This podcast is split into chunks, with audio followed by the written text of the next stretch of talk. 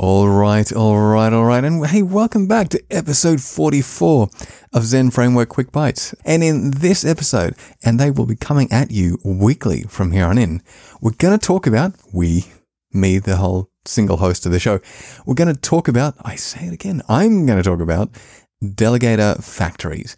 Now, if you have not heard about Delegator factories, the reason that I am talking about them in this episode is because I have been going back over my book, Zend Expressive Essentials, and I've just kind of noticed that they've taken on this sort of sense of, of real preeminence, like real importance in the construction of the way I do app. So I wanted to dedicate an episode of the podcast to them. Now, I'm going to give you two quotes about delegator factories in case you haven't heard of them. First one is by Marco Pivetta, otherwise known as Ocramius, the person who created the concept. And he says they are pretty much a wrapper around a real factory.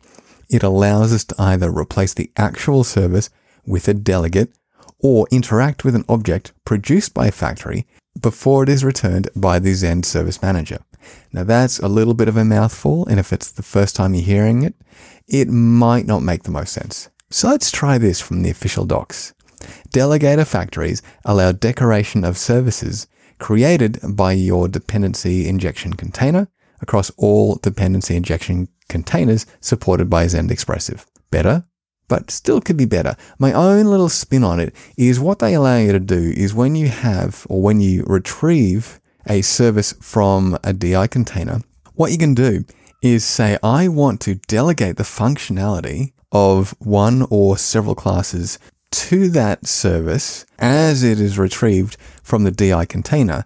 So in effect, what you're doing is augmenting the power or functionality of a service pulled from a DI container dynamically without having to have a rather long inheritance hierarchy. It's been fun. It's been wonderful. It's great to be back in the hot seat. And I will see you next week for episode 45. And if you want to know anything more about what I've covered today, definitely check out the show notes. You can find them at briefs.fm forward slash zend hyphen framework hyphen bites forward slash 44. Alternatively, go to masterzendframework.com. You can get more tutorials on this, especially in the latest tutorial. And if you're interested in learning loads more about Zend Expressive, you can check out the latest version of the book, which is Zend Expressive Essentials. All the information is in the show notes for this episode. I'll see you next week.